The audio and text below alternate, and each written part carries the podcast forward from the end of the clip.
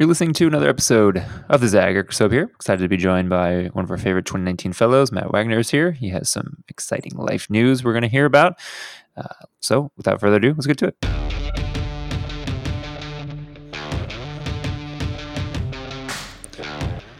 All right, Matt, you're putting the, the new in New Leaders Council with all the changes in your in your life. Let's start with the the move first. Tell folks where you moved from and where you moved to. So there is a lot new. Uh, when I became a New Leaders Council fellow, I was living in San Diego and chose to be part of the LA chapter because LA is the center of Southern California political life uh, and, and uh, many other industries as well.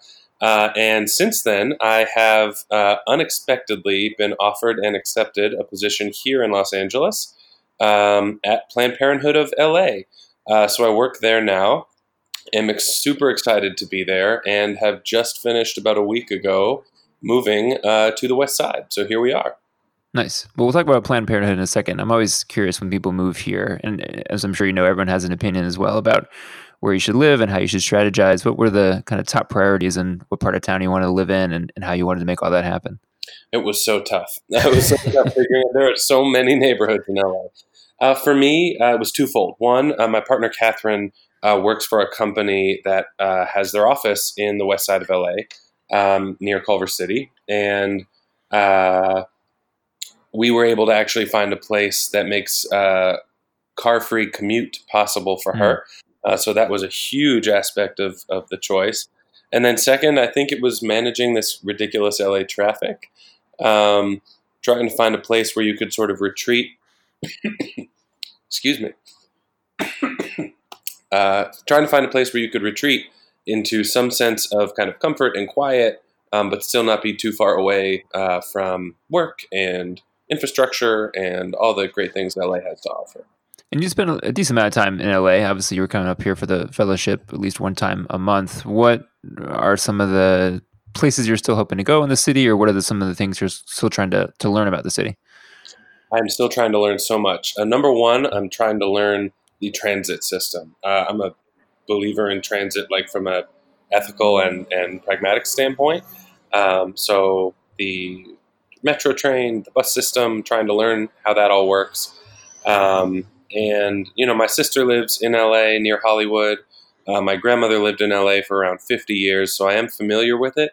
Um, but I just feel like it is a city of places to discover. There are so many microcosmic neighborhoods and um, kind of districts. Um, I'm trying to get to know. I think the next one on my list is probably Koreatown. It's not far from my work, uh, and it seems to be just an incredible place. So I want to explore Koreatown more. Uh, and then Culver City, right nearby. Um, it is so many good restaurants, so many great open spaces, um, and I happen to know uh, Yasmine-Imani McMorrin. Shout yeah. out to her, running for Culver City City Council um, and uh, would love to help support uh, her in that as well. Yeah, that's going to be a fun campaign for sure. So let's talk about the work. Um, give us the broad strokes of what you're doing and what you've been hired to do. Sure. Um, so I should start off by clarifying that I'm not a spokesperson for Planned Parenthood. I don't have the. Uh, uh, I am not representing them in anything that I say, but I am extremely excited to work for them. Uh, I am the director of security for Planned Parenthood of LA that is dozens of sites all over LA County, um, providing services um, to women and girls, but also to men and boys, um, to families um, around reproductive health care, people who, in many cases, don't have insurance and need it uh, and need health care. Um, people who may have limited options other than Planned Parenthood. Uh, and, you know, people forget because it's a ubiquitous name, but it's a nonprofit you know, we run on support from community members, from donors, from institutions. Um, and my role there broadly uh, is to make sure that the staff who work there, but especially the patients who come visit, um, have a safe and secure environment to receive health care. I think when you're coming in, especially for reproductive health care, people have a right to feel safe and comfortable when they do that and I get to oversee the program that gives them that safety and that comfort. And that is an honor, and it is exciting, and it is a challenge. Um, and I'm super thrilled to be doing it. Yeah, you know, this time of year is when we were actually were reading your application and other applications uh, last year, and I think what stood out to us was your unique background um, in in security and, and, law enforcement to some degree, and the fact that you were a progressive. Uh, what kind of aspects of the past jobs you feel like have, have really in, in informed your ability to even land a job like this? Yeah, I remember this conversation, you know, with you last year, and also when interviewing for NLC itself. Um, and it, it is fascinating and makes me feel good how it has developed. Um, you know, I came, I was a special agent with the U.S. Diplomatic Security Service for the majority of my career. Um, and to me, I envisioned my role with diplomatic security is helping ensure people had access to their rights. Um, when I was overseas serving at U.S. embassies, it was making sure that American citizens could feel safe and comfortable when they accessed their embassy. It was making sure that visa applicants, either people from the country I was serving in or people from third countries, um, could come in. They could know that the United States of America was a place that they could feel welcome and comfortable um, and not have to worry about basic things like their physical well being. Um, and so I feel like those basic lessons, although I think they're being unfortunately eroded in a serious way by the um, administration now, they're the exact same philosophy that I take to Planned Parenthood.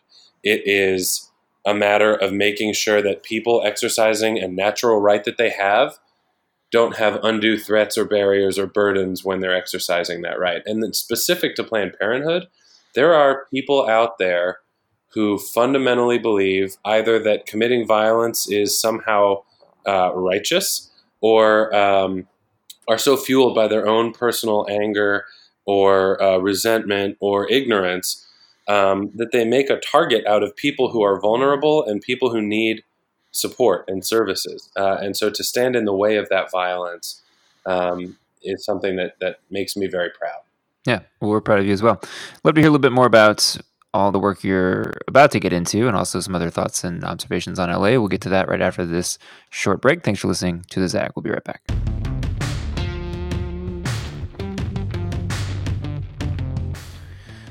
Obviously you can't give away trade secrets, but one of the things I've always been curious about is is how did you how did you learn all of this stuff? Or like what is the the school of learning how to keep building secure or people safe? What is that actually like? What are the classes like? How do you learn the tactics to make this happen? Yeah, you know, there's a bunch of like YouTube videos if you were to Google like diplomatic security training or something like that. They, they always make it look a little like cooler and you know more movie style than it really is, but um, you know, I started my, I mean, I went to Georgetown. Um, shout out to the Hoyas. I was very, very uh, lucky to learn Arabic there and have some exposure to um, DC and Capitol Hill and all that stuff.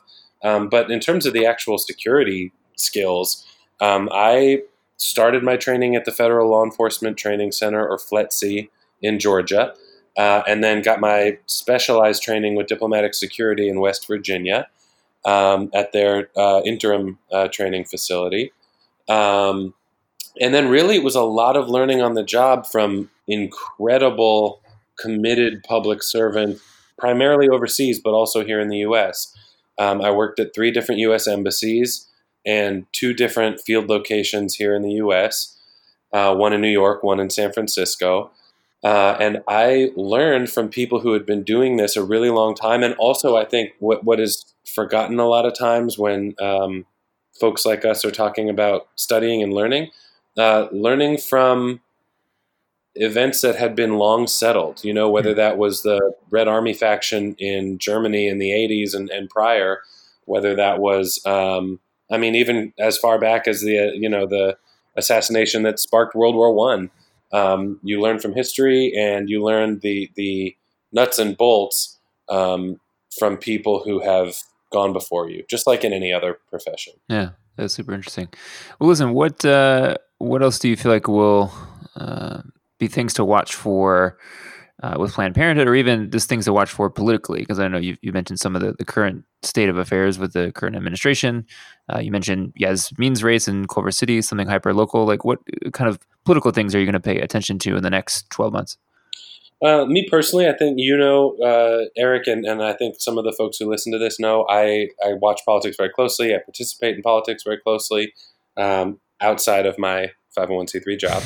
um, but, uh, you know, I think local races are going to matter more than ever. I think in places like Los Angeles, where maybe people from outside of LA, like I was, have this impression that you know, everything's perfect and, you know, we are a, a quote unquote liberal city.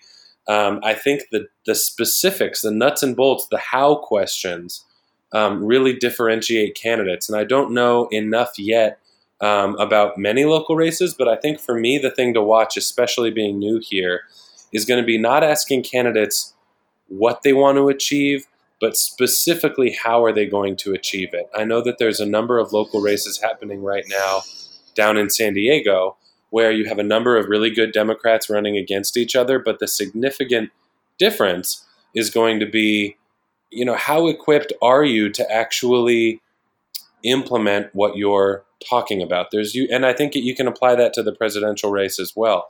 I think we have candidates who talk about their desired end state um, of how politics should be or the federal government should be, um, but you have very few candidates with plans. You know, I think there's one candidate famously uh, who is all about her plans right now, and I'm very, very excited and supportive of that. But I think it's also important to recognize this is just my personal opinion. Um, you know, the Warrens of the world are a phenomenal opportunity because they have plans. She has plans.